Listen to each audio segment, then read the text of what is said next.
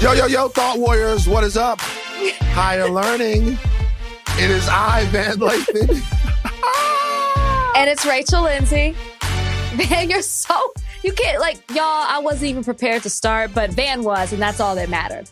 Rachel was uh, she, what are you doing? You're wrapping up a curling iron right there. Yes. Let me see it. Let me see the curling iron real quick. It's technically called a wand. A wand. Interesting. What is that? What does it do? You just wrap a curl around it. You just wrap, yeah, you just wrap the curl around, and it gives you Right. a nice spiral. How long does that curl last right there? When does it go away? Well, that one went away immediately. Right. Yeah. um, all day. It lasts all day. hmm But Isn't it? Don't you damage your hair if you use the heat on the hair? Isn't that right. something? That's why I wear wigs, Van. Bam, bam. Mm. Rach got it figured out. Rach, we got a great show today. Uh, we got a very special guest. So excited. Mhm. We have uh senatorial candidate from South Carolina, Jamie Harrison. I don't know if you guys know, but down there in South Carolina, SC South Kakalaki, Jamie Harrison is giving Lindsey Graham hell. I think they are polling dead even or actually slightly ahead for Harrison right now with the election to come Tuesday. Um, upstart political candidate. A lot of reasons why he's making noise in South Carolina, and we you know, interviewed him to kind of find out. Like you, you like Jamie Harrison, you like him. I do. And I'm, we've talked about him on the show, Thought Warriors. If you follow along, you know, we talked about the debate. It's a big deal what's happening there because that is a red state. There was Strom Thurmond, who was there for 48 years, Lindsey Mhm. Graham, who's been there, I think 25 years, It's a somewhere long time. Long around time. there. And so what with what Jamie Harrison is doing in that state that's really that we've never seen done before, it's remarkable. And it's showing that people want to change. And it's great Yeah. to watch. Even if we aren't in South Carolina, we can't vote. We're still talking about him because he's pretty amazing. Also, there are national ramifications that might come if that Senate seat went, This is true. went blue. Sure, you know. And you guys are talking about uh, sort of some of the things that are going on with the courts and some other things like that. And if you are interested in flipping the Senate blue, then yeah, you know, if you're interested in it staying red, then you're probably all pissed off listening to me like, what are you talking about? But if you're interested, let me tell you something about this before we get to Jamie Harrison. Okay. I, I am a liberal, and I everyone knows that I'm a liberal. You know that I'm a liberal. We talk about this, but I am not against a balanced government where everyone's point of views are respected. Yeah. Okay? To where you have a slight majority on one or either side, or you have it deadlocked, but uh, America's got to be a place where ideas clash and then compromise wins. That's Mhm. America to me. Um, so I say that to say that some of what we're seeing right now about people trying to shoehorn in one group of the country to make all the decisions, even what we're talking about is a 6-3 really super majority on the Supreme Court. I've said this before. It's not reflective of who America is. And so what you want is a government, for me, what I want is a government that's progressive. But what I want more than anything is a government that's inclusive and that where people feel like they're participating in their country. And that goes for Mm. everyone, even the people who I disagree with, even the people who I disagree with vehemently. So um, anytime somebody like Jamie Harrison uh, challenges the political status quo, I think it's on balance something that's good for America. Yeah. Yeah. It takes us back to the days when you at least saw some of that done. You know, Mhm. like right now we're so divided. Things can't get done. And if they are, they're very one sided. So yes, like when I, when I look at Jamie Harrison and what he's trying to do, he is a man who is about that balance, trying to have those conversations, reaching across the table and trying to get things done for the people, which is how it should be done, not for personal benefit, gain or allegiance. Right, absolutely. All right, so we're gonna go ahead and give you our conversation with uh, Jamie Harrison right now. This episode is brought to you by Hyundai. You could be doing anything this week, right? You've got work, errands, friends, and a whole lot of fun in between. That's why the 2024 Hyundai Santa Fe is the capable SUV that's built for your life. With premium interiors, available wireless charging, and room for your whole cargo and crew. Okay, Hyundai. Visit HyundaiUSA.com to learn more about the all-new 2024 Hyundai Santa Fe. Yes, we are privileged and proud to be joined by one of the country's foremost political upstarts. I am so proud of this brother. Um, Jamie Harrison, who is taking on Lindsey Graham in South Carolina and making a lot of news, uh, excuse me, noise, um, challenging for the Senate seat there. Uh, Jamie, how are you today, brother? Man, I'm doing well. I'm doing so well, and thank you for having me on. You know, we only have a few days left until game time, and uh, we we're excited about it. We're breaking records here in South Carolina. We've had over a million people to go off and vote, and 30 percent of them are African American, and and that's a that's a record high for our early vote here in South Carolina. So I'm really really excited about that. Yeah, Jamie, you're doing so much. And we, we're, we're fans here. I mean, we, we covered the debate on our podcast. We're, we're so in, impressed and encouraged by what you're doing. And we don't, we're not even in South Carolina. And I feel like you're having an impact nationally just because of what you're doing and what you stand for. And I saw that you enlisted Common to help with the campaign. Can you tell us how that came about? Yeah, so you know, we had Common and Charlemagne the God uh, here in South Carolina on Monday for a big concert. And Common and I went to a barbershop. He uh, visited Allen University, one of our HBCUs. We had the concert on the campus of another HBCU, Benedict College. Mm. So, uh, you know, it was really, really exciting. We had over a thousand people show up, all COVID safe because they were in their cars. Um, it was it was just an amazing amazing opportunity and uh, i think so many people were excited about having them here but they're excited about going out to vote hmm. so i want to get into some specifics here so yeah. when i listened to you debate lindsey graham which was you know fantastic um, you talked about your vision for South Carolina and what you felt like Lindsey Graham wasn't doing for South Carolina. Obviously, people are watching this race nationally because of the ramifications it could have in terms of the number of Senate seats uh, that are going to be, you know, split up between the parties after Tuesday's election. But I want to know specifically where you feel like Lindsey Graham has failed the people of South Carolina and what you will do for South Carolina specifically if you win this election. Van, do we have enough time for this, man? Let me. I, I'll give you my top of the mind. Listen, this is a guy who's been in Washington D.C. for 25 years, and in that 25 years, uh, there's a lot that uh, a lot of folks have suffered here in South Carolina. In that period, too many people lack opportunity uh, to live the American dream. Too many hospitals have closed in South Carolina over the course of that period. Actually, four of our rural hospitals have closed. Too many communities don't have broadband access that they need. 38% of rural communities in South Carolina have no broadband, none. And then there's some communities that have it, but it's slower than what you would find in Cuba. And, you know, Lindsey just this year said, Oh, I got a bill for this. I mean, the only reason why he has a bill for it is because I've been on him on on him about it. Uh, you know, too many kids uh, are graduating and graduating to the streets or graduating going to prison instead of going off to doing something else, going to college or or getting a good job. We have some fundamental issues here in South Carolina that need to be addressed. And we see a lot of these issues in the rural communities in South Carolina, which are in, in this state majority African American. And so I have created what I call my rural hope agenda. And it's a five part plan to rebuild and revitalize rural communities in South Carolina. And these are uh, communities that historically um, uh, have had disparities and inequities. Uh, it focuses on healthcare, education, economic opportunity, infrastructure, and it also includes a Farmers Bill of Rights. Now, we have to move South Carolina from the top of all of the bad lists and move her up to the top of all of the good lists. But we can't do that until we address some of these historical disparities that we see, particularly in the African American communities uh, across the state. And that's what I, I plan to roll up my sleeves and work on as soon as I get into the U.S. Senate. You know, Jamie, you you talk about the new South, and I want and I want to get into detail about what you mean about that because we know that typically South Carolina is a red state. And we know that when you started out this campaign, you were a 17 point underdog and now you've made leaps and bounds in the polls and you've really, really resonated with the people of South Carolina. What do you mean when you say the new South?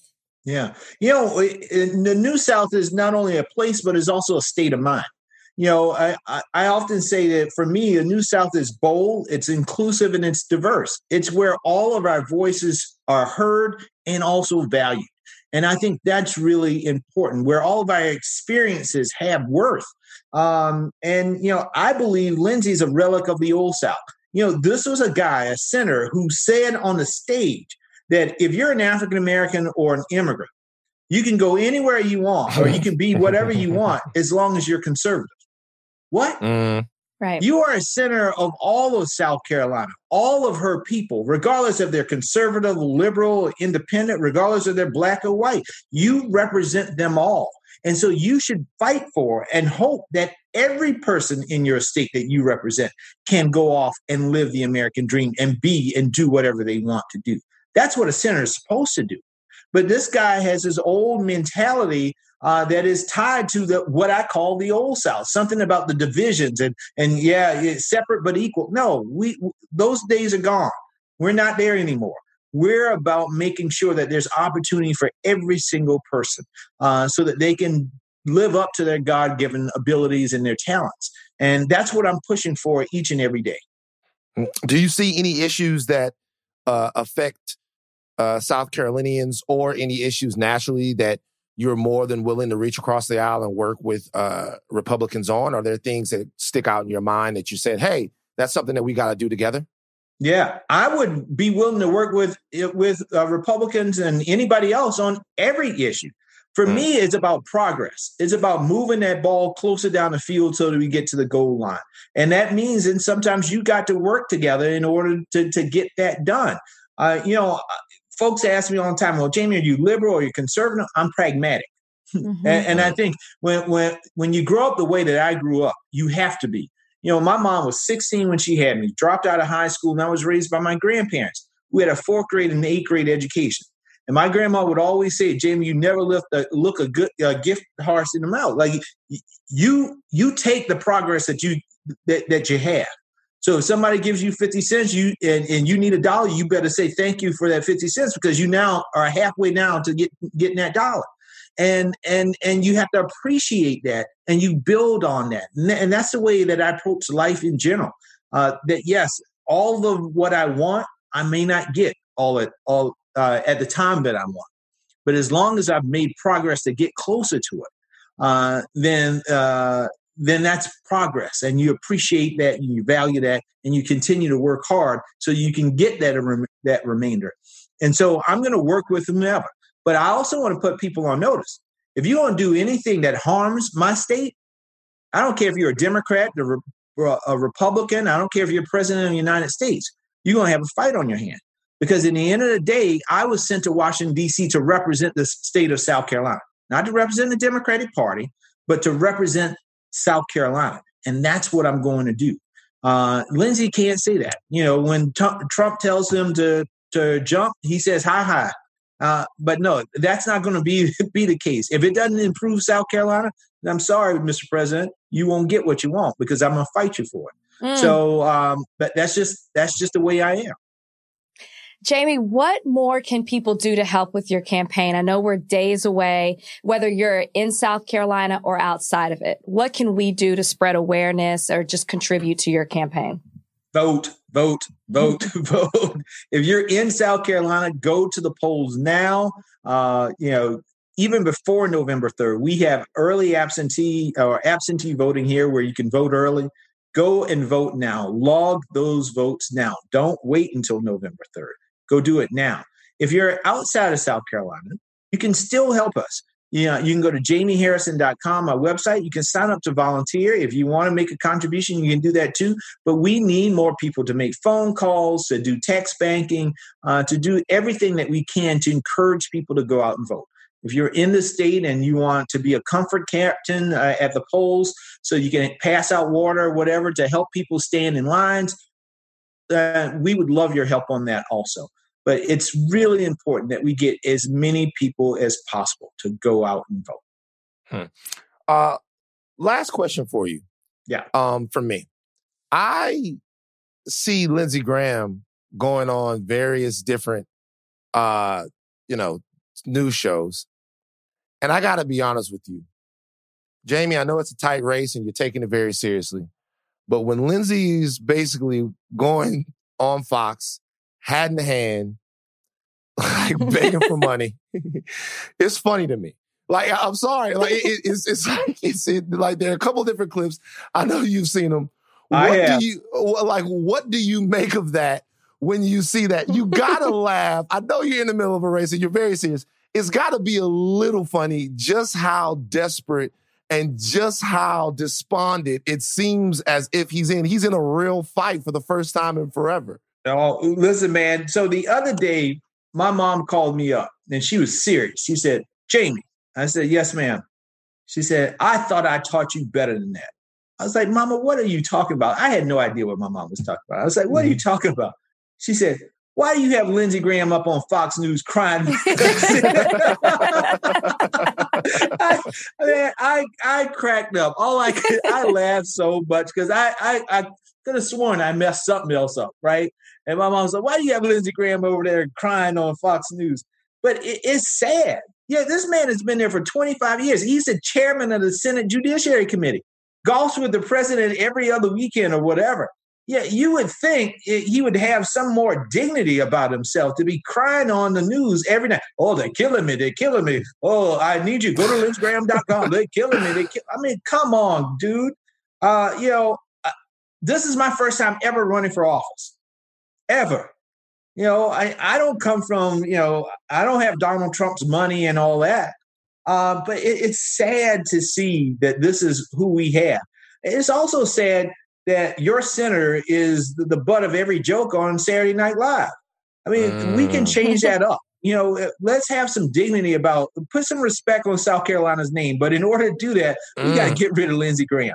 Uh, we have to get rid of Lindsey Graham. mm-hmm. A last question for me, just in regards to obviously the presidential election is coming up. Uh, we have a lot of people who want to learn, who are uh, want to be encouraged about what's going on what what would you tell them as we're days away from the presidential election? Um, are you concerned about it? You know we talk about this on the show as well with what happened in 2016 even what happened in 2000 with the votes. Are you concerned at all? And how can what advice can you give to our listeners to, to yeah. be encouraged? Well you know we have the power to really shape what our future looks like we actually have that power. And and the question is, will we utilize that power or we will we give that power away to somebody else? Somebody else who may not share our values, someone else who may not look at the world in the same way that we do. You know, Dr. King had a quote in the letter from a Birmingham jail. And folks, if you haven't, uh, listeners, if you haven't read it, you need to, because that is a remarkable yes. piece of writing.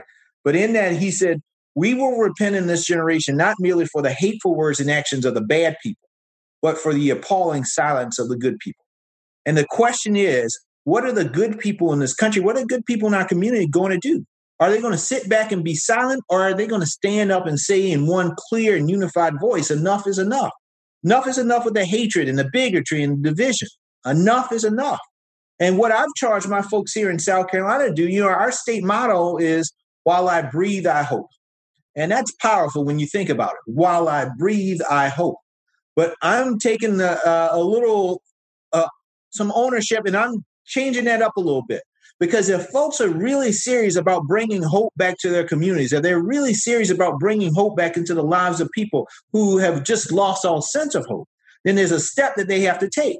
So for the next seven days or whatever, I don't know how many days we got left of this lecture, but it's less than a week. The motto of South Carolina, and hopefully it's the motto of our nation, it's not while I breathe, I hope, but while I breathe, I vote, because that is how we bring hope back to South Carolina. That's how we bring hope back to the nation. And so that's what I'm fighting for each and every day. But I need help. I can't do it by myself. I need folks to take their power, take their voices, and go to the polls. Grab that cousin, that nephew, that niece, who you know that is sitting on the couch playing some um, Wii or Nintendo or whatever they're playing, uh, uh the PlayStation grab them up, the switch, get them up. That's not the switch. get them up and take them to the polls. Um, we we need it, and and, and uh, you know that's all I can say. We have mm. the power to shape it. Whether or mm. not we use it is on us. Jamie, Jamie, we'll leave it right there. Listen, man, I'm so proud of you. So impressed with your campaign. Wish you the best of luck. I think you got it. I think I am very encouraged and very I'm claiming hopeful. it, man. I'm claiming I, it. I, Yes. I think I think you got it, my brother. Uh, we are so thrilled that you joined us on to, today on Higher Learning. Um, and good luck on Tuesday, brother. Thank you. Thank, you Thank to both. you. And ma- make sure y'all stay safe too. Oh, Thank you. You too. Thank you so much. Okay. Peace out. Take care. Bye. This episode is brought to you by Hyundai. You could be doing anything this week, right? You've got work, errands, friends, and a whole lot of fun in between. That's why the 2024 Hyundai Santa Fe is the capable SUV that's built for your life. With premium interiors, available wireless charging, and room for your whole cargo and crew. Okay, Hyundai. Visit HyundaiUSA.com to learn more about the all-new 2024 Hyundai Santa Fe. All right. Uh, you think he's gonna win? I pray he does. You pray he wins. I, you know what? I shouldn't say it like that. I am about manifestation. So I'm going to put it out there. Yes, he is going to win. He is going to win, win. the Senate seat in South Carolina. You got to be specific when you put things out there. Okay. You just can't throw it out there. We want him to win the Senate seat this election. Mhm. Jamie Because Harrison. remember, we talked about specificity with the movie uh, Bedazzled. I called it Bamboozled, but it's Bedazzled. Remember when the guy I kept telling you was made, gave a deal with the devil, asked the devil what things, devil keep putting loopholes in there. You gotta be specific. Claim that specific. Right. You're right about that. Similar to what we talked about last week. You can't say you you want to date a model. You got to say the type of model you want, or you might get a party city model. Party City model, which hey, they I'm sure they look great too. You know what I mean? Party. uh, I'm not sure. We were talking about Dale. Dale's fucking super handsome. So yeah, Yeah, you, he is. you can do worse than a Party City model right there. Oh, you like him, huh? Wow.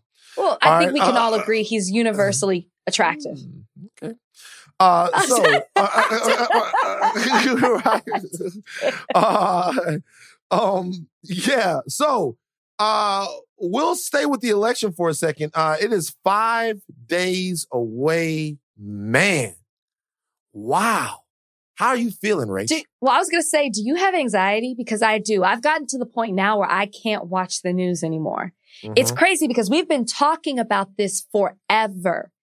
And now we're five days away from there being a change. Hopefully. No, let me, let me go back up what I, let me practice what I preach. There will be a change, Mhm. you know, after Tuesday, but I'm nervous. I'm, I, I'm not kidding, Van. I'm extremely anxious about these upcoming days and this, this election. So many things keep coming out with the, with boxes being burned, ballot boxes being burned, people saying it's too late to do your mail-in vote. Some people are saying it's okay. Supreme Court making decisions.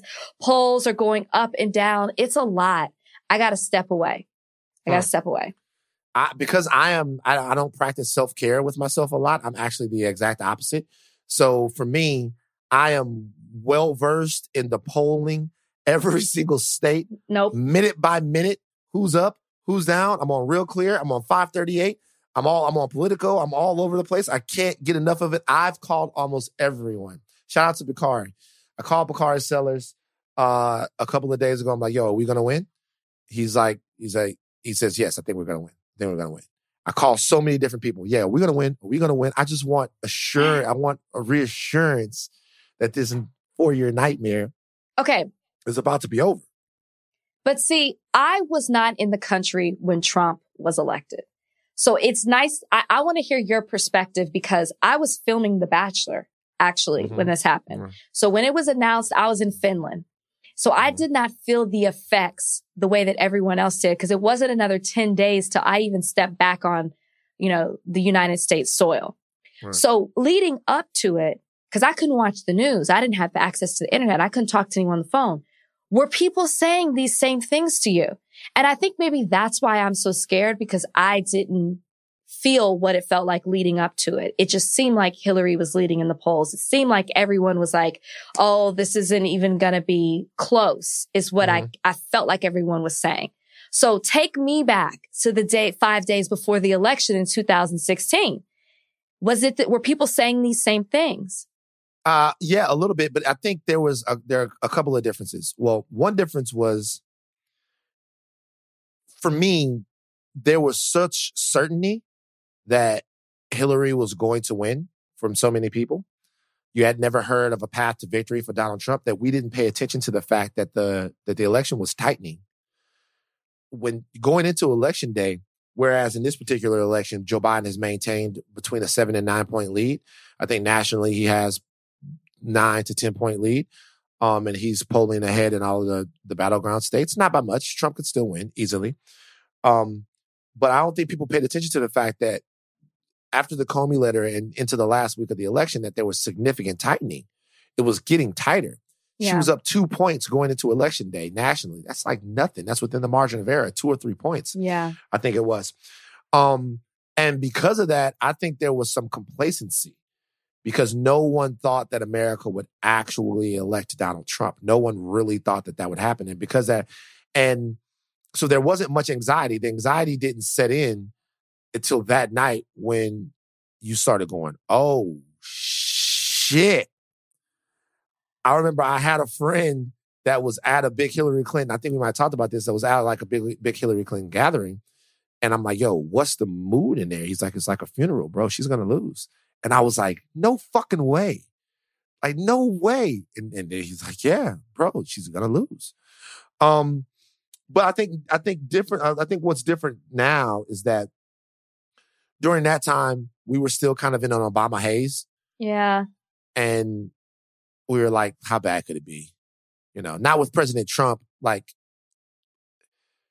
not with President Trump, not by not how bad could he be. I think a lot of people looked at how pernicious he was and some of the things that he was saying in the the groups that he was sort of giving power to. I think the how bad could it be came from the fact of, um, it, it was a it was more of a feeling of how fundamentally different can our lives be, and I want you people to kind of just think about that. Think about right now how fundamentally different American life is than it was in 2016. Yeah. It's how fundamentally different. Think about it. Think about where we are. And I, I get the pandemic changes things and excuse things, but even before that, think about how things were ratcheted up and the tension and the anxiety and all of that stuff like that. And, you know, just ask yourself if that's kind of what you want in perpetuity going forward, you know? Yeah, I guess I'm, I, if I'm, and I'm generally more of a pessimistic person, which is why I also think the way that I do. But if there's anything that makes me feel this could be different as well, is how many people have come out to do early voting. And I know partially some of that is because of COVID and people don't want to do it in person, but the numbers are up big time versus how they were in 2016. And you're seeing numbers go up within different areas as far as like black people, women, white suburban women. You know what I mean? And so yeah. I, that makes me feel like, okay, things are headed in, in the right direction. Yeah. But I'm still yeah. nervous, man. I'm still, Super I am very anxious. Super I, nervous. Yeah. Yeah. You, I, you're going to say, I'm sorry. You off. No, no, no, no. I was just, I'm like, just like now I'm getting lost in my thought. I'm getting, I'm getting anxious. Like I just, no, let's ch- change the subject. Like I feel like, um, Actually, no, let me turn off right, the TV too. I got no. We're gonna on. we're gonna stay we're gonna stay right here on the election because the Supreme Court has allowed uh, longer absentee ballot deadlines in North Carolina, um, and in Pennsylvania. So they're gonna accept absentee ballots there in those two places uh, that, that apply for extensions. Uh, Republicans opposed those extensions, right? Um, Amy Coney Barrett did not participate in either case. Uh, yep. So Republicans are like Republicans who seem to be uh, both want you to believe that they're both incredible patriots, but also seem to be in a lot of different ways anti-democracy. Um, uh, they're going to be in those very key states. Uh, they're going to allow the absentee ballots to be counted several days after the election. If you're in either camp, this should be music to your ears because you should want every vote to be counted. But for the Democrats, who specifically uh, urged a lot of mail-in and absentee balloting, uh, balloting, uh, this probably is seen as a favorable ruling for them. So if you if you mailed your ballot off and you were in uh, Pennsylvania or North Carolina, you're probably okay. Uh, other states, I encourage you guys to check and see where your state is on the counting so that you make sure that your ballot is counted. I don't give a fuck who you're voting for. We want your you want your voice to be heard. You want to do this the right way. Make sure that your ballot is is, is being counted. interesting to me that uh that Amy Coney Barrett did not weigh in on these decisions. Um, that that she did not uh vote in either one of these decisions. I is she that a- can't. She can't. And I, I, I don't know what the rule is, but it's too quick. Like she's not allowed to based on the timing of her being confirmed to the Supreme Court and, and, and these cases, cause these cases have already been argued. So she can't, um, come in and write and join in on an opinion when the cases have already been argued before the Supreme Court. Oh, interesting. Okay. Well, there you go. Um, See, L- lawyer Rach, I did not know this. But I know because y'all know Van tries to take away my credit at times as being an attorney. However, this is something too that you guys should pay attention to. So, uh, Van, you were talking about North Carolina and Pennsylvania's Mhm. done the same thing, but in, in North Carolina's ruling is based off of very similar to Pennsylvania's. Something you guys should know, and this is why you should always read the fine line when it comes to things. Justice Samuel Alito is the one who wrote this opinion and other justices joined in. And although they ruled against, um, the, uh, what, what, what was it? They wanted to do it within three days. They wanted to get rid of it. Mm-hmm. Okay. Although, although they ruled against what Republicans wanted, they still reserve the right to revisit this after the election and the votes are counted if the election is close. So there is wording within this order that says, Hey, they may still attempt to throw out mail-in ballots that arrive, you know, after three days after the election. So the, and the reason I'm telling you guys this is because I personally believe, and I've seen Eric Holder tweeted about this and other people are talking about it, former, former U.S. Attorney General Eric Holder tweeted about this and other people have as well. If you have not voted by mail and you're planning to, you need to go vote in person. If you Or have the ability, uh, uh, uh, yeah, drop it off or drop vote in it person. off or vote in person. If you have the ability to do that, do that at this point because your vote needs to count. It's just too risky. You see what, you know, the GOP is trying to do in, in Pennsylvania, North Carolina, and I'm sure it's happening in other places. At this point, if you can, go to a ballot box or go vote in person. I, I, I'm also going to tell you guys something. I, I I mentioned this earlier and said that you know I'm not really giving myself a lot of self care. I'm overindulging into it, and I'm telling the rest of you guys try not to do that. try not try not to if it's at all possible to stress yourself out about this. I know it's difficult. I know it's hard to think about anything else, but if you can't think about something else, try it. Today I put together uh two chairs two outside chairs. You know, got a little outside air. I put together the chairs while watching a movie called JD's Revenge. Have you ever seen JD's Revenge? You know, I never even heard of it. Okay. I gotta give you a quick synopsis of JD's Revenge. Is it a Everybody- new movie, an old movie? Hell no. It's from like 1976. Tell you Oh my happens. gosh, is that what you posted on on social? That's what I posted on social media. JD's Revenge. Let me tell y'all about JD's Revenge. It's, it's, it's, it's a staple. So it takes place in New Orleans in the 70s, right? There's this kid named Ike. Ike has a nice life. He's a law student. He uh he goes to this this this this dinner theater situation with his girl. And him and his girl are in love and everything's going great. Ike is a nice dude. What happens is Ike gets hypnotized. And some kind of way when he gets hypnotized, the psyche and the spirit of a 1940s hustling pimp named JD Walker gets inside of his soul. And little by little, Ike turns into JD Walker. He like gets his hair conked. He starts dressing like JD Walker.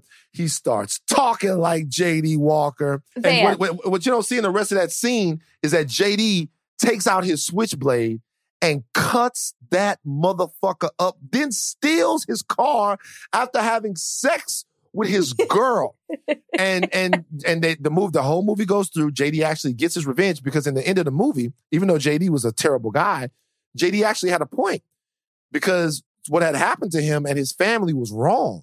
So he gets his revenge, and then Ike goes back to being Ike. And I just watched that movie today just to take my brain off the election. It was fucking fantastic. so you'd seen this before. I'd seen the movie before, Okay. but I hadn't. But I, you know, it's a black exploitation film. You go back and watch Clearly. those black yeah. Clearly. You go back. Louis Gossett Jr. was in the shit.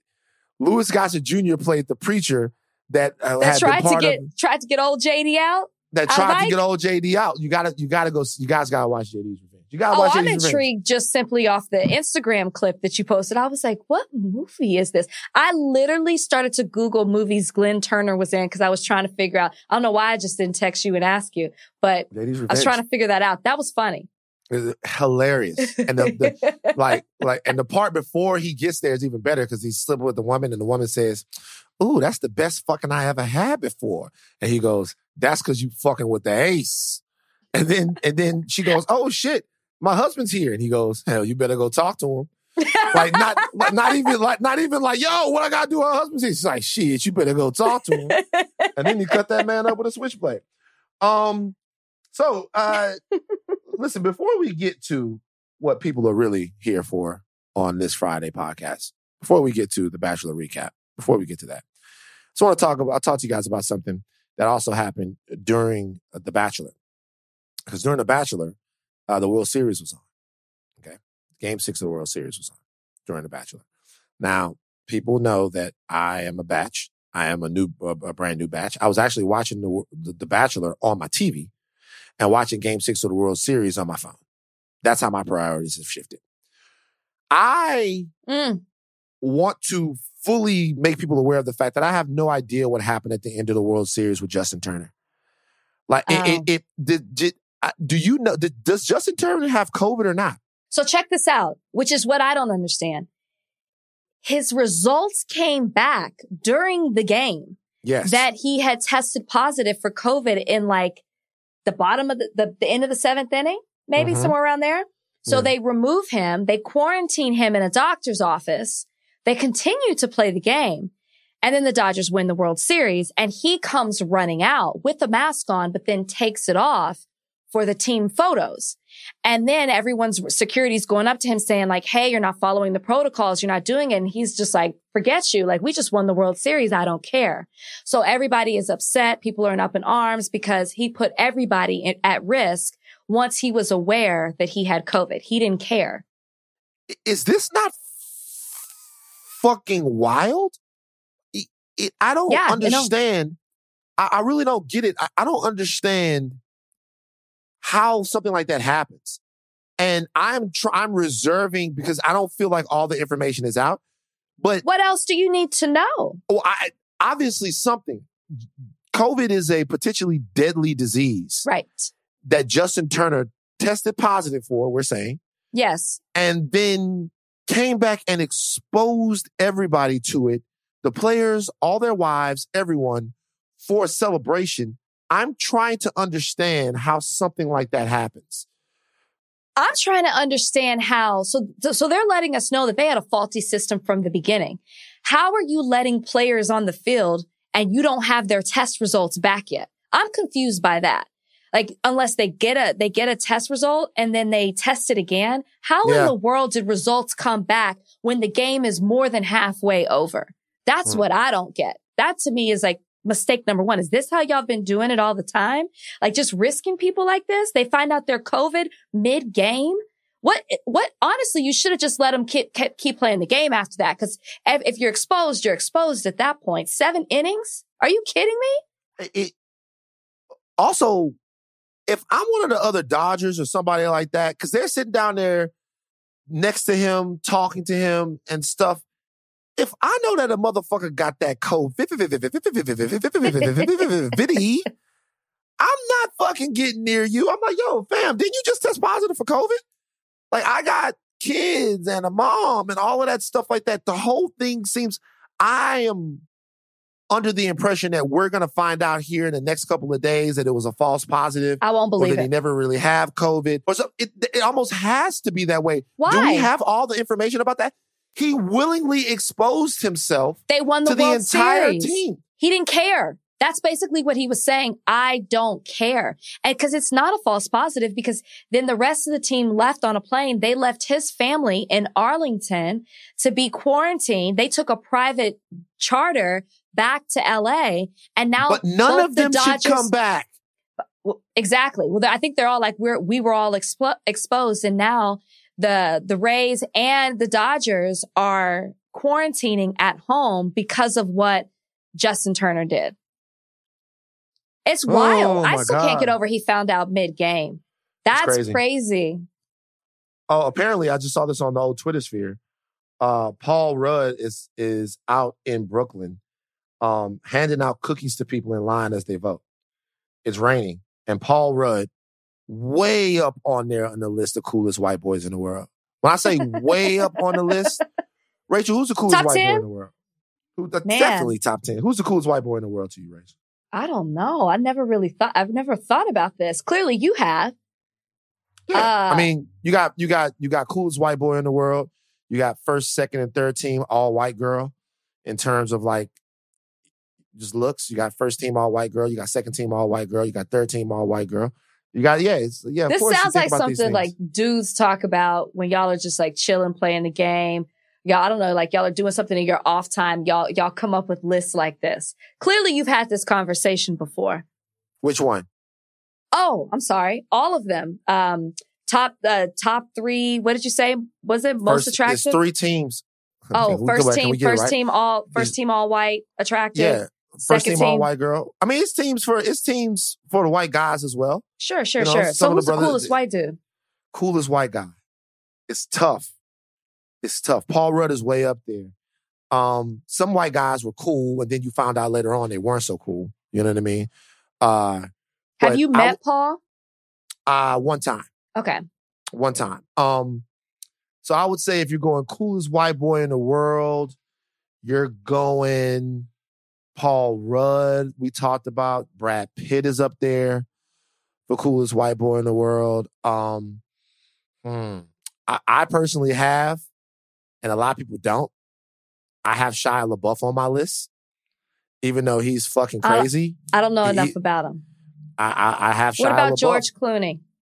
Mm, No? Mm. Okay. What about Will George- Ferrell? mm, No? Okay. mm, mm. Keep them coming. This is good. Keep coming. Uh, Who else? Vince Vaughn. Fuck no. I don't know. Okay, I'm just naming What? people that are in these movies together. He's No? he's hella MAGA.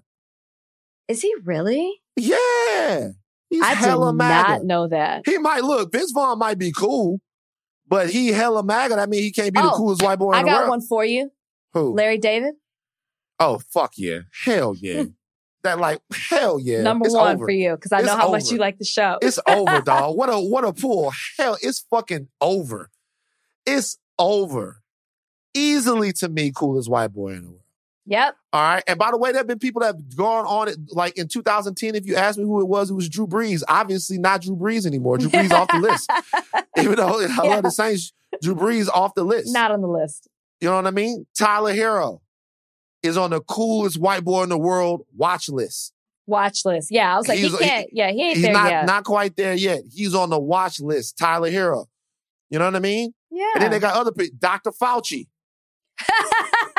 He's on the list. He's, he's he's Dr. Fauci is on the list. Yeah, he's Dr. gotta be on the Fauci, Dr. Fauci is there. Okay, okay. I got, I got one for you. What? Where you putting Joe Biden? Was- Shall we move on to the next subject? it's very hard. I will say this. I, I'll be honest with you. I'll be honest with you. It's almost impossible for a politician to make the list Okay. because politicians got to make too many con- decisions that just ain't cool. Like even even Obama. Be honest with you, Obama droned a lot of motherfuckers. That's just not a cool thing to do. This is Okay. true. It's not. It's not cool. So politicians got to make decisions that aren't cool. And you don't vote for somebody because they're cool. You vote for somebody because Correct. they can change the country. Right. Correct. Right. But you go see a movie of somebody because they're cool. You go Robert Downey Jr. way up there, coolest white Even boy. after Tropic Thunder? Is Even that not bother Tropic you? Thunder. Okay. It I'm- bothers I'm- can, I some be, can, I be, can I be honest with you about it? Mhm. When I saw Tropic Thunder in the theater, it didn't occur to me to be offended. Same. No, I agree with It, you. it, Same. it, it, it, it, really didn't. Now, w- was that wrong? Sure. It absolutely was wrong. But if you watch the movie, the joke was about how wrong that was and about how right. So that mattered at the time. Looking back on it, now you probably couldn't make that same case. But at No. 28, when I was watching the movie, it I, it didn't occur to me to be a it didn't occur to me until they tried to let him win an Oscar for it. Right? Like he was Right, in yeah. the, that's when I was like, okay, like it was fine for the movie in that space, but come on now, let's not take it this far. Right, right. Okay, you know, and by the way, if I if there are people out there that I'm missing thought warriors, hit me up. Hit me up. We'll talk about the first and second and third team all white girls later on. Um, so we will we'll, we'll we'll do that on a on a different weekend where I can um Yeah, I want to think about this too. well no, I already know who they are, but what I'm Oh. saying is what I'm saying is uh for me, it just has to be a point where things are going like perfectly between me and Kalika because if not, she hears that it's gonna be like, oh, what you talking about, Scarlett Johansson? you know Yeah, I'm and I'm gonna- and I'm team I'm team her. So yeah. You're, are you your sure team Scarlett? Your team Scarlett Johansson? No, Kalika. But do you think Scarlett Johansson is amazingly beautiful? Yeah, like in a sultry way, like not like the girl next door, which is what I like. I like She- that. Those are the- those would be on my team. She's the permanent shooting guard, first team all white girl, permanent shooting guard, permanent, permanent shooting guard. She's also one of those people that men are more into than women, but I see it. Really? There's, you know, there's a, there's a, there's a woman, and it's goes for men too, that women either think are super attractive and men don't, and vice versa. And you would say that that is I really actually think. Scarlett is, but I see how she is so attractive to men, Yeah. Like got lust even more attractive to me. There's a lust demon that follows her around. It's just like it's a thing. It's like A Black lust- Widow. Hey, she just got married. Did you see that? I saw that. She Mhm. got married. She got married to a cool white boy, Colin Yost. Okay, he's Shout on the list. Okay. He's not on the list. I said he's Oh. cool. I didn't say he's Okay. one of the coolest. Okay. He's cool. Watch list? Watch Uh, list. Watch list. Watch, Watch list. list. Now, here's the thing. Give me an example of a woman that women think is super attractive that men are kind of like whatever on. does that exist?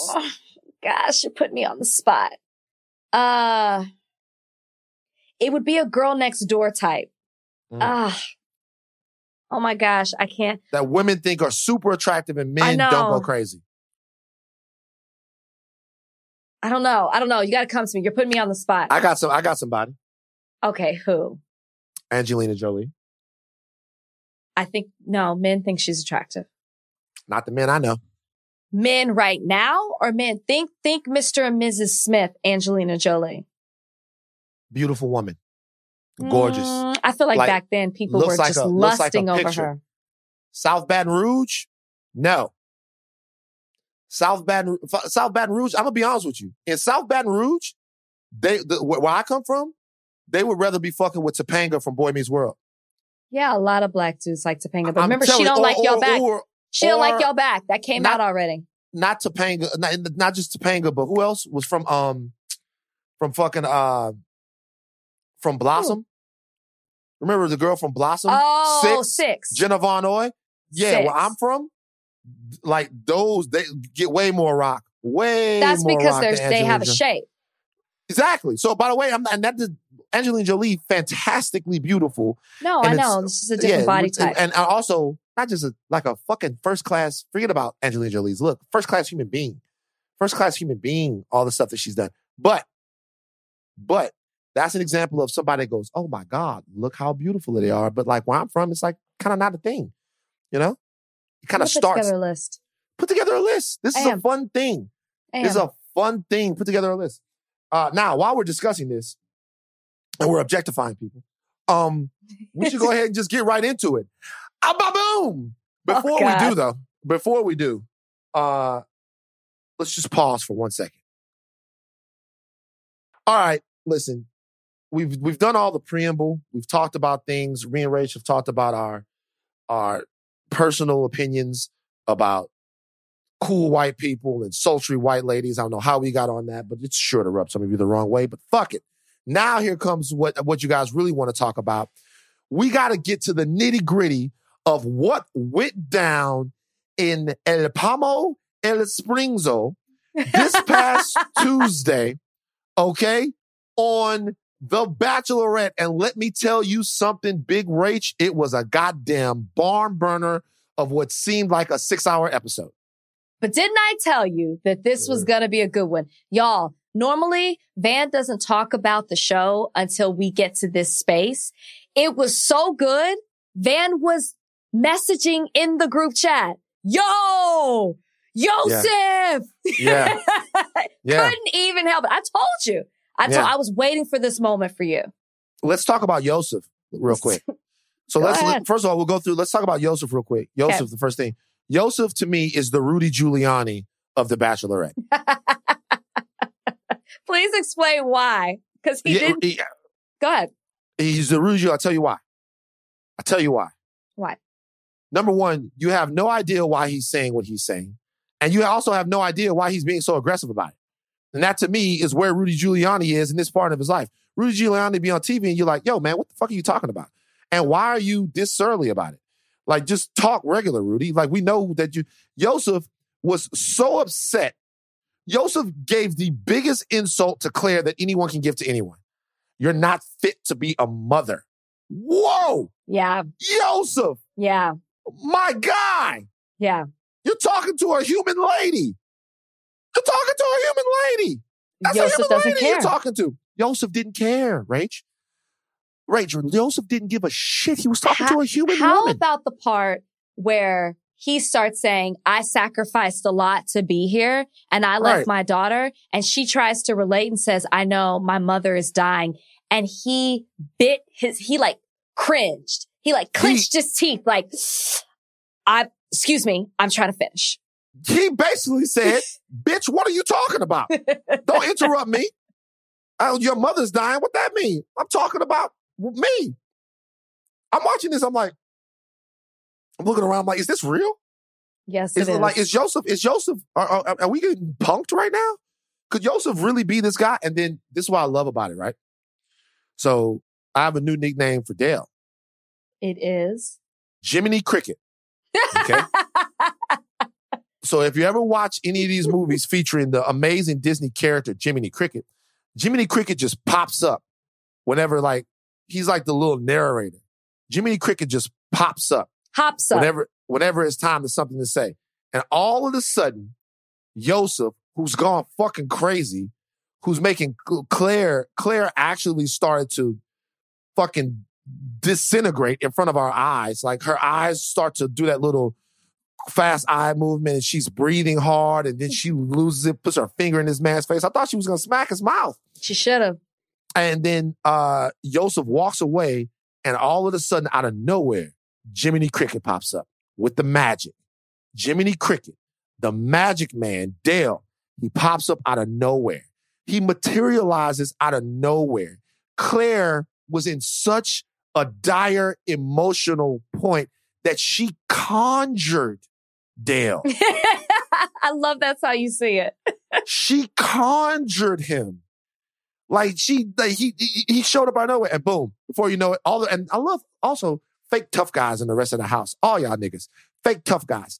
All of like they talking to Yosef, dude. You're out of line, dude. Hey man, go that way. Like you gonna do something to Yosef. They weren't gonna do anything to Yosef. As a matter of fact, they were wasting their time because by the time Yo, by the time they're talking to Yosef, getting all this shit about Yosef, you know who what, what's happening? Damn. I'm not going to let you do these men like that. I'm not No. going to let you do them like that because if that this is this is what I hated about the scene as well. Forget Joseph, he is what he is. We knew that. We knew that was coming. He's a jerk. He's he's awful. He's disgusting.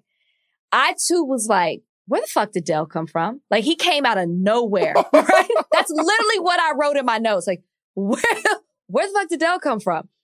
I'm gonna tell you how this happened. Claire's upset.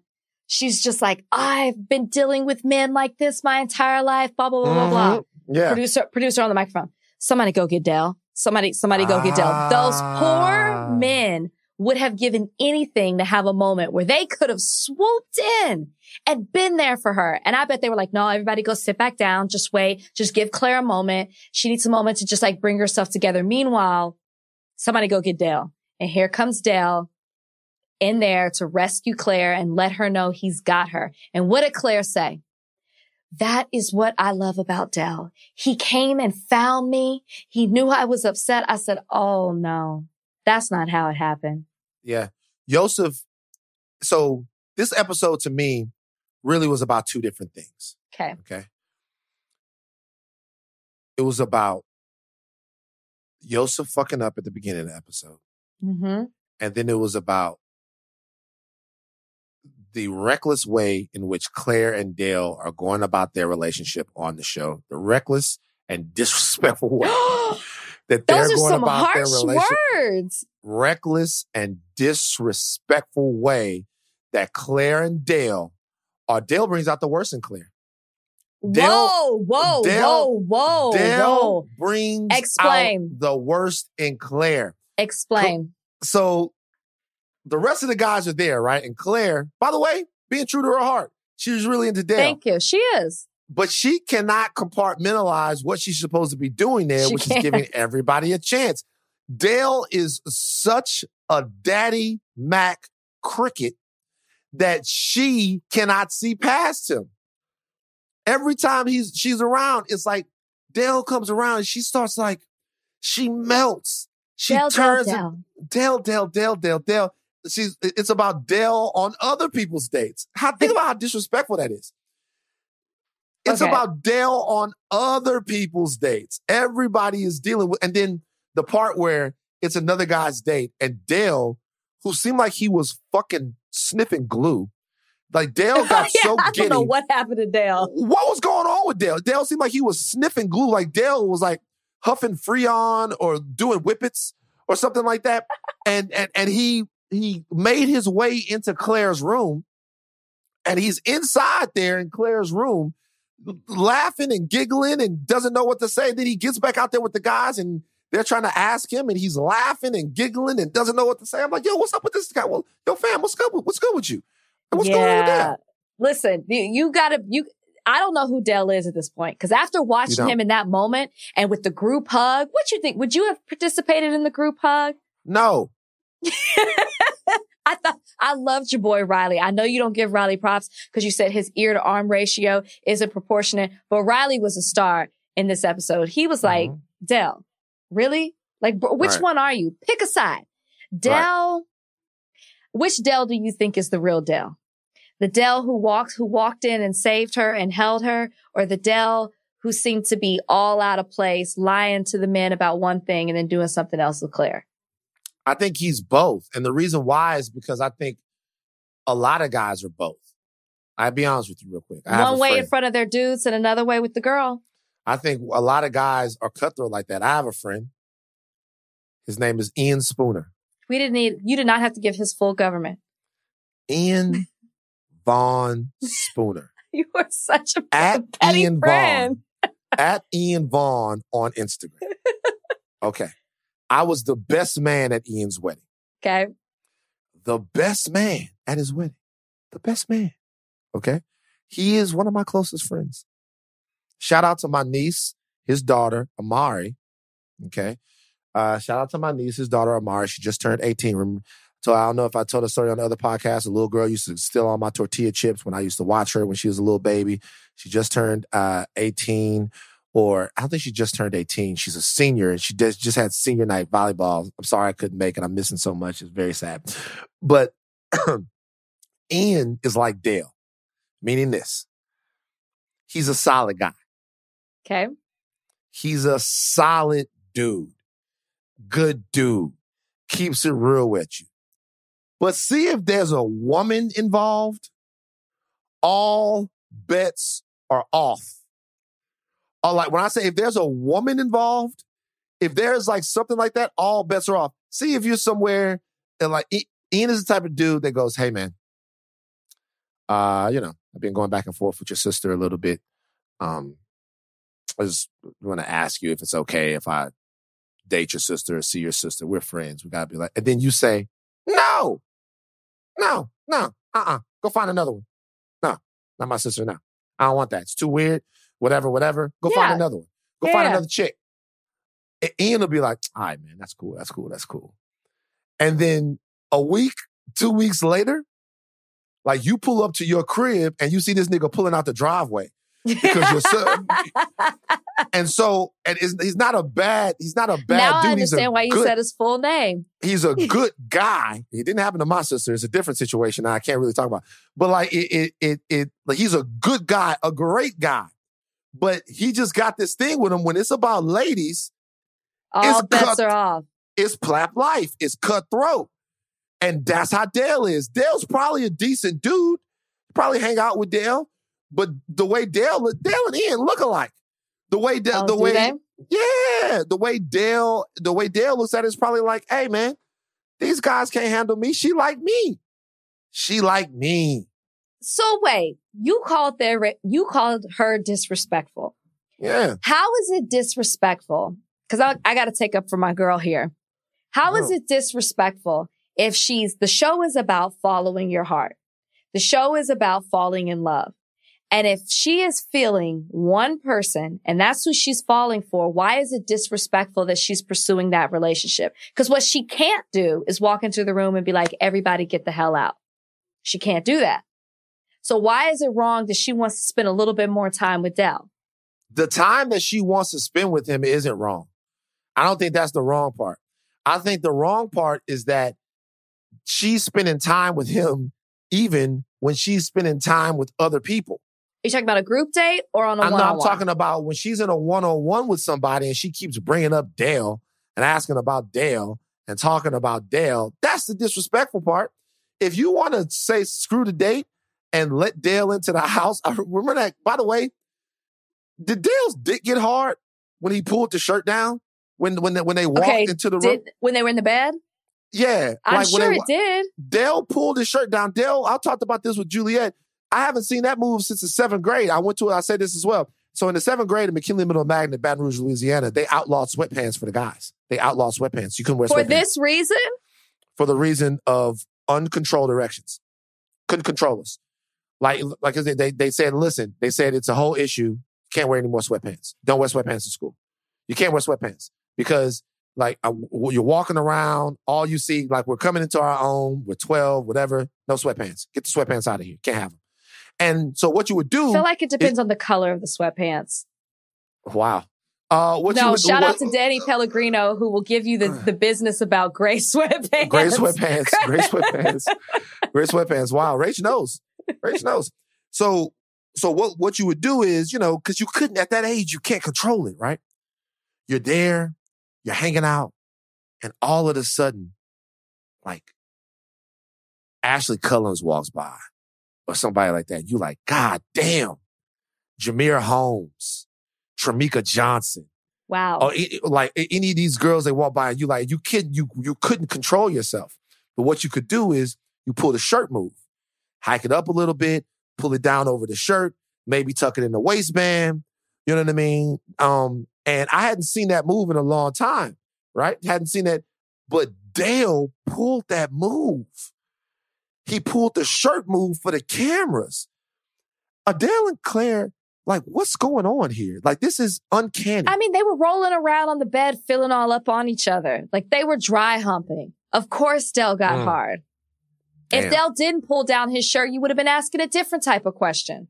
Nah, look, it happens. But I, I and I guess watching the show, I couldn't help but feel bad for the other guy. Now, this is true. This is true. I feel sorry for them because one, think about it. It's Palm Springs in July. It's Mhm. hot. It's 120 degrees, degrees outside. You don't get to travel like everyone else. You don't get to live in the mansion. You just put your life on hold. Some people probably quit their jobs, left their jobs, maybe even lost their jobs because of COVID. And now you got to sit around a table with other dudes while a girl, you're here for a girl who is showing absolutely no interest in you. It sucks. It's Mm-hmm. Yeah. gotta suck. I'm surprised that more didn't quit already. and they uh they also, you know, when they had the little roast thing, everybody came at Dale, which uh, to me, I wouldn't have, I wouldn't have wore my I don't wear my heart on my sleeve like that when women are involved. You know, I don't go straight at you. I'm a little bit more clandestine with I throw things out there. You know what I mean? I throw it out there. If you're gonna try to assault somebody, you can't do it that directly. If you're gonna try to assault someone, you gotta be a ninja about it. And I think these guys are being way too direct in how they're trying to assault Dale. And how would you have done it, Van? What would you have said? And I probably would have. Well, number one, you got to get to know Dale a little bit more because Dale has his triggers. You know what I mean? If it, It's you, you get to know Dale a little bit more, you figure out what's going on with Dale. You know, and once you know kind of you know where to press, what to do, how to get, you know, how to drive a wedge, if you will, a wedge. You know, if that's what you, if, if that's the game that you want to play. But also at the end of this episode, it seems as if you know because they cut to a weird shot of Tasha getting out of the pool Hated it and you hated that. Ooh, why did you hate it? because the franchise has been completely silent about Tasha, right? It's the worst kept secret. Everybody knows. Now we can talk about it that she's the next bachelorette. Mm-hmm. They have said nothing, no pictures, no videos, nothing in writing, nothing. And the first time we see Tasha, we see her popping out of a pool, dripping wet with ass and titties in the middle of the camera. Mm. If you know the history of any other bachelorette, and I know this is a season like no other, the first time you meet her as a bachelorette, she's either coming out on Good Morning America, coming out on Kimmel. Obviously that, that can't happen. So she's coming out of a limo, meeting Chris in a full gown, looking beautiful and, and just excited about this new journey. But instead we get Tasha like this when you've said nothing else about her. So this is how you want us to meet her and you want to acknowledge her. I felt like she was objectified and hypersexualized. And let's be honest, there's a history of that with black women. And I Mm. just felt like they were playing into a stereotype. And this is why I always say they need diversity consultants at the top because that should not have been the first way that we met Tasha. It shouldn't Mm. have. I hated it. She looked Mm. great. Now I ain't gonna take that away from her. She looked Yeah, she amazing. looked, she looked fantastic, but I know But I I get what you're saying. I didn't like it. And another thing is, let's say that was the first episode of The Bachelorette you ever watched, and you're watching it through and you're understanding it because that episode of it. Another thing about the show that's pretty interesting is that they have their own little narrative arcs to where it doesn't really seem like you have to watch the episode from before to really get into the one that you're watching. Like you could pick it up and, and figure out the tone and the tenor, what's going on, and kind of it's its own little thing, right? It's like a little movie. If you were watching it and you didn't know anything about the whole Tasha deal, you would have fucking no clue why they just threw her in at the end of the episode like that. Like you wouldn't know anything. Like she hadn't been there before. They hadn't alluded to that. They hadn't Right. said there might be some, somebody else that they're bringing in. They hadn't done any of that stuff. The, only, the, the episode was about two things: Yosef and sneaky ass Claire and Dale, the fuck ninjas. Two people that just sneak into all the different crevices of the house to be alone and grab on each other. The fuck ninjas. Two little ninja suits you should put on them and let them go all around the place doing whatever they wanted to do. Uh, but no, look, it's, I'm not to lie to you guys. The bachelorette's wildly entertaining. I'm so glad you enjoyed it. It's wildly, wildly entertaining. I don't think you would like other seasons as much because this one isn't following the regular format. So you truly don't know what's happening each episode. Normally it's like, oh, they go on this date. There's a one-on-one. There's group dates. Like you know what to expect. I mean, Claire's out here inviting people on group dates and then giving herself the rose. That kind of stuff doesn't happen. Gave herself the rose. That doesn't happen. Wow. A rose is still And a rose. apparently, an executive for ABC said, in that moment, we made a call to Tasha. They were like, "This, there, we can't, we can't do anything at this point. It's a wrap." All right, there it is. That's my recap. I was entertained. Yosef, I would love for Yosef to come on higher learning. No. Oh, oh, this is what I meant to tell you. What? You know how Yosef was like, I would never be out there in, in naked like that. I have a daughter. Mm-hmm. The people have done their digging. Now, this is what you don't know about the Batchies. They Right. like to dig, dig, dig and find out past lives of people. 2 Mhm. years ago, Yosef is modeling in his boxers on social media. Just no shirt, just boxers. Um, I will provide the picture for this, for this. I will give you the Instagram for it. Multiple pictures just out in his boxers. Yosef. God damn. So we can't have Yosef on higher learning? Uh, if, So- if y'all, if you want to reach out to Yosef and bring him on, Yo, man, Do this it. is your this is your arena. You gotta get Yosef on. I gotta know why Yosef. no, cause I'm not, I'm not, I'm not going to do that to my girl, Claire. If he comes on, it won't be by me. Why? It's like it it it's over now. You know, you, Claire is got a mouthful of caramel as we speak. I right got to see if there's going to be a reunion and No, what he's going to say. right now as we speak. Claire is sucking on Dale's neck somewhere. I just they're realized you said a mouthful of caramel. I just, I just heard you say they're, that. They're, just- they're kissing. She's got she's kissing his back. They're they're the fuck ninjas are somewhere right now. Do they're in love. So it's over. Who cares about I gotta wait I, to but I see if there is to going to be. I'm sure ABC has him on lock, but I Mhm. want to see if there's going to be a reunion because you know that's going to be Crazy. just as juicy. Woo! Woo! What a wild, wild episode. Can't wait. So there's not going to be one next Oh. Tuesday because of the election. Thursday. It will be Thursday. Next Thursday, you guys. Bachelor episode. Mm. Record. Set your recorders record, record. now. I'm into it. All right. Uh, it is the second podcast of the week. So we have mailbag time. Jordan, whenever you are ready. Okay, first question from MJ Gill. What is one item you purchased that you immediately regretted buying? Oh. I don't really have buyer's remorse. Interesting. Uh no, maybe with food. I usually feel like that every single time I buy Wingstop, so that's once a week. Uh what? that's the only thing I can think of. And you feel guilty about it because you ate it? I feel guilty, yes, after I'm feeling full and stuff. I'm like, ooh, maybe I shouldn't have done that. Shouldn't have done that. Yeah. Yeah. I don't get Uh, buyer's remorse though. I really think about my purchases before I buy them. So shout out to the people at the frame store over on Beverly. I love them. And this is not a diss. What do you get framed? So I have a Master P jersey. Okay. Uh, from the time that Master P played with the Charlotte Hornets, says P Miller on the back of it. Is it signed? Uh, no, but he gave it to me. Oh, that's Um, nice. And then I also have a Willie Roaf jersey. Willie Roaf was an uh, a all-world Hall of Fame offensive tackle for the Saints and then the Chiefs for years. Got a signed Saints jersey. I'm gonna put both of these jerseys right here in the back so that you know my room rater rating goes up. Now, I took these two jerseys to the frame store a couple of days ago. This is not a diss on the frame store. The the the quality at the frame store is fantastic. The people are great. They helped me. I would recommend 10 out of 10 anybody go to the frame store. Okay. Okay. Go to the frame store, put the two jerseys down. Lady's like, very helpful, amazing woman, amazing. She's like, what do you want to do? I was like, just give me all the best stuff. You know, put the frame on there. You want the glare resistant, glossy. We're to get stitched on so that, you know, you, they look the best. I'm like, yeah, give me all the best stuff. 'Cause I'm thinking to myself, I'm to walk out of the frame store getting both of these jerseys framed, $500 at most. Okay.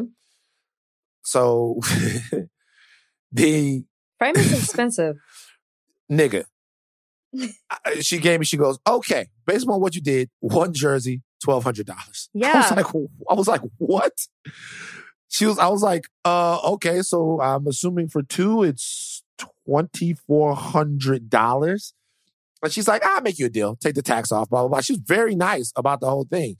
But what happens to me is I had gone too far to turn back.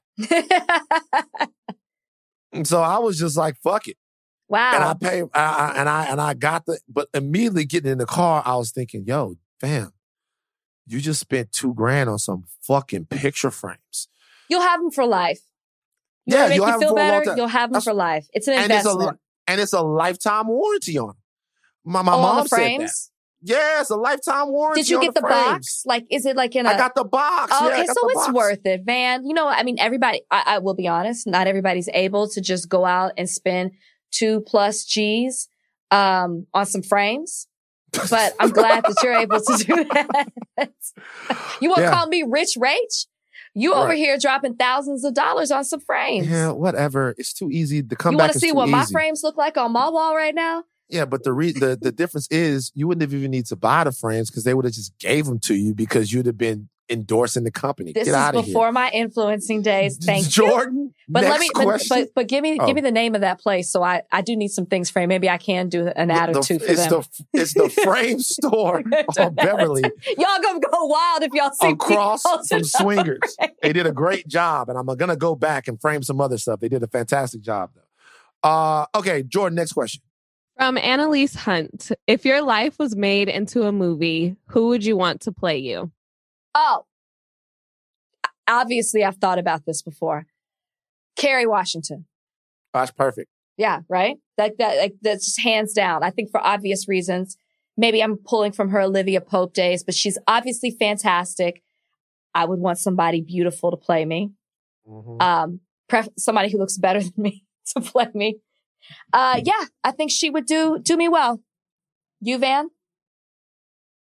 Uh, it doesn't matter, but they can't look as good as me. See, I want my person to look better than me. No, not Y'all me. see how, y'all see how, how different we are? All right, no, they Why? can't look as good as me. And you need to pick somebody. All right, let me think. Um, well, now, okay, so now forget about my first stipulation because I don't want to be insulting to anyone. Uh, And, and they have to be like comparable in size and everything. Like, I don't want you to pick like somebody who's a whole foot shorter than you to play you just because you I'm think they're a good think actor. I'm trying to think of who that Your though. options are limited due to your height. Yeah, I'm trying to think of who that is. Like, um, and that who's because here's the thing: the guys that are in Hollywood that are like my height, they're all so much better looking than me. That is like, you know what I mean? Who's your Um, height in Hollywood? A couple of guys, a couple of guys. Like Yahya's my height, maybe a little. Oh, maybe a Yahya little would be a good one. Yeah, but Yahya is way more handsome than me. Well, you like- admitted it, so there you go. You could put a little Yeah. disclaimer at the bottom. Yahya, it'll be Yahya because he's from New Orleans. Yeah, Uh, I'm from Yeah, Baton Rouge, see? so yeah, yeah, yeah. I like that one. Story of my life. Yeah, yeah. You, you got it, bro. You're the man, dog. Um, yeah, out here winning Emmys. Come on, get him to play you. Doing this thing. Yeah, cool. Okay. Uh, Jordan, next and last question. From Eva Acevedo. What's the weirdest gift you've ever received? Ah. These questions really make you think. Weirdest gift you've ever Uh, received. Go ahead.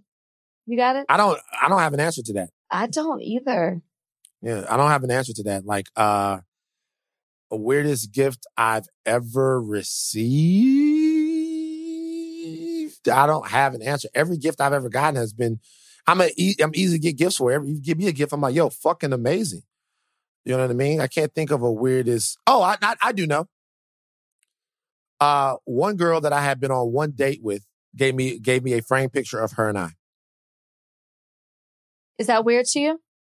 Hell yeah. Because it was after one date? we had been out one time. And Bob said, when I But said y'all, and y'all out, took pictures together? Nah, it was like it was a party situation. So we went to a place in Baton Rouge called the Fox and the Hound. And what the Fox and the Hound was is it was like this little bar with pool tables and all of that shit. They're a But was a- chain, I believe. Oh, Fox and the Hound is a chain. Okay, we had cool. one I in used- Dallas. we used to it used to fucking go up at the Fox and the Hound, right? We went to the Fox and the Hound, but it was like a party for one of our coworkers. And so we're in the party and we're taking, and it really was a group shot of me and her and like 10 other people. And she basically slimmed down or cropped the picture or whatever to where it was just her and I Oh. and then gave gave it to me in a frame uh, and said "Merry Christmas," and I was like, "Oh shit!" You quit? Did you quit after that? No, I didn't quit. I, she was just like, "It's a joke. It's a joke gift," and I was like, "Oh, all right." Well, no, she put in some work. Cropped people Yeah. out. Yeah, she cropped the whole crew out, and she it was just me. The Fox and the second frame story you've told today. Yeah, Um, it's a true thing. You and frames. frames. I had bad bad look with frames. I, all right, I, look. I feel like dudes don't give gifts like that. I mean, not I've had a weird gift. It's not like I don't I don't get gifts. I just haven't had a weird gift. Never a weird gift. Mm. Um, do we have one more? I feel like we need one more. From Christy Michelle. Now that Van has seen The Bachelorette, could he imagine going on the show? Fuck no. That not even shit, as a I- joke. no, oh, no, maybe as a joke. Maybe Like I'm not saying you would take it seriously, but like, could you just be like, you know what? I'm just gonna go do this thing. it- to me, there's so much about those guys that I don't understand. Number one, are we supposed to believe that they actually want to be with her? Because they act, they I take think it so some do. serious. Some really do. That's wild to me. That's like dumbass wild to me. That's like super wild. You know what? I guess it's because I, I don't know. I guess it's weird. I've been in the situation before. I mean, when I went on the show, I was different. I was like, there's the black people always go home first. So I came Right. in thinking this dude isn't going to like me. I'm just kind of Right. open to see what this is like. My job Right. said I could go. They're still going to pay me. It's going to be great. Mm-hmm. it's different. I don't know. These dudes really come in or women Mhm. Like Thinking that I, maybe I could fall for this person. Not all of them. Probably don't most of them. Most people are surprised. I don't know. It just seems like to me, it's like it. It seems like to me that it would be hard for me to to care that much, and I would I would also be super mischievous, man. I'd be fucking everything up. So like, there's it- always the one person on the show who producers are like, yeah, you need to send them home. Yeah, And you're like, why? Why? Mhm. I like them. I have a good time with them. And they're like, they're a bit of a cancer in the house. Cause Right. there's always the one person, shout out to my girl Astrid, who's like, this is all fake. Don't listen to them. Don't, don't believe them. Like this is messed up and we'll laugh through things. And they're like, they gotta go. right. There's one on every season. That would be And- you. and I feel like that would be me. Plus, if we if I if we was all in a house together like that, there'd be I'd be in that bitch using the facilities, hot tubbing all day long, making a T-bone steak. You know what I'm saying? And Just you like could. okay, I don't know. I, I like personally, it just seems to me. I look at these guys and they go, "I'm here for her. I'm here for Claire," and I'm thinking, you sound like a lame. What like well, you don't know her? She fucking with Dale. like stop stop stop acting stop acting all weird and going crazy she fucking with dale I'm trying She to remember if I if I said stuff like that at the beginning. If I was like, I don't know if I said that. I don't know if I talked like that. At the end, Rach. maybe yes. At the end, yes. At the beginning, no. Rach, i got a question for you Yeah. who is claire fucking with Uh, Dale. she fucking with dale she not fucking with you riley she not fucking with you bennett she not fucking with you what do you Big think about Bennett? Bennett cool. Bennett my guy. I, I was telling Juliet on on on her podcast that Bennett, I thought Bennett was the Harvard douchebag, but I was wrong about Bennett. Let me tell Yeah. you who, who Bennett is. Bennett is a guy at Harvard that drives the BMW, right? Or drives the Mercedes, but you can go to him and be like, yo, we going across town for a little while, man. Can you give us a ride? And he'll just throw you the keys. And be like, like take that. daddy's take daddy's car for a spin. You know what I'm saying? Like, go ahead. Yeah, I, I, I know, I know, I'm here. I'm a, I'm a, I'm a douchebag. At least I'm a, I'm a giving douchebag. You know what I'm saying? Like, t- take daddy's car for a spin. Go ahead, rock, rock out with it. Now, if you get arrested in daddy's car, what happened? then maybe Bennett don't know you. But that's to be expected. Th- that's that's to be expected. Um, all right, that's enough for mailbag. Uh, Rach, do you have an unexpected ally of the week? I do. The Atlanta Hawks owner. Did you see this story? He said that he is investing $40 million to bolster economic empowerment within the black community. You said, mm, you know, How, how, how No? much money? We don't like that. How okay. How much money? How much money? 40 million. Need more money. Okay. But I'm not going to knock you for, for 40 million is a whole lot more than anybody else is doing. It's I get it. Wow. It I takes a love it. lot to please Van. I didn't say he has to No, stop, but I'm going to give him recognition. I love that, but get together with all your NBA owners and all your guys and put some real money in these. Okay, maybe he tried and it didn't happen. Maybe he's like, you know what? I'm gonna lead by example, and maybe other people will follow. But the point is, is that he is investing in the black community forty million dollars. Mm-hmm. You know what I It's true. mean? That's not even a max contract.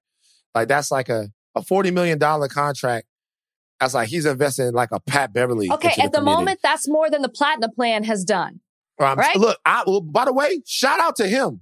I just want to run these numbers up. Shout out to him. Forty million is a whole lot of money. Yes, whole it lot of money. But what I'm saying to the rest of these super rich owners, when you're investing into the community, invest a Giannis salary. Okay? Invest a James Harden salary. I don't come back here with this mid-level exception shit. All right? Like invest Shout out it- to it- Tony Ressler. I think I believe that's his name. Shout out to him. Ressler, Shout out to Wrestler. him. Yeah. Shout out to him. Now, mine is easy. It was something else, but now I just saw this. Paul Rudd. Paul Rudd. Paul Rudd out there giving cookies to the people while they're uh while they're voting. That matters. It's raining there, and he's trying to keep people enthused, trying to keep them in line, trying to keep them out there. Like, you guys, go vote. You might have to wait in a long line. They're trying to make it harder for you, but I promise you, this whole thing hinges on your participation. Uh, have your say.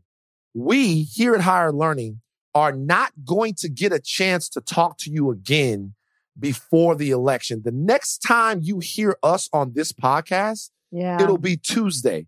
It'll be election day. The reality is that if this is the last time you hear from Rachel Lindsay and Van Lathan, please, for the love of Jesus Christ, go out and vote. Make your voice heard. yes. Black men in Florida and Michigan and Pennsylvania and Arizona and Georgia and Ohio and Wisconsin. Brothers, get out there and vote and don't vote for hubris. Vote for expertise. Put some sense back in the White House. Last thing I'll fucking say. That was Last great. thing fucking say. Thank you. Um, Get out, vote, guys. That's it. That's it for us at Higher right, Learning. right, we're done. I'm Van Lathan. I'm Rachel Lindsay.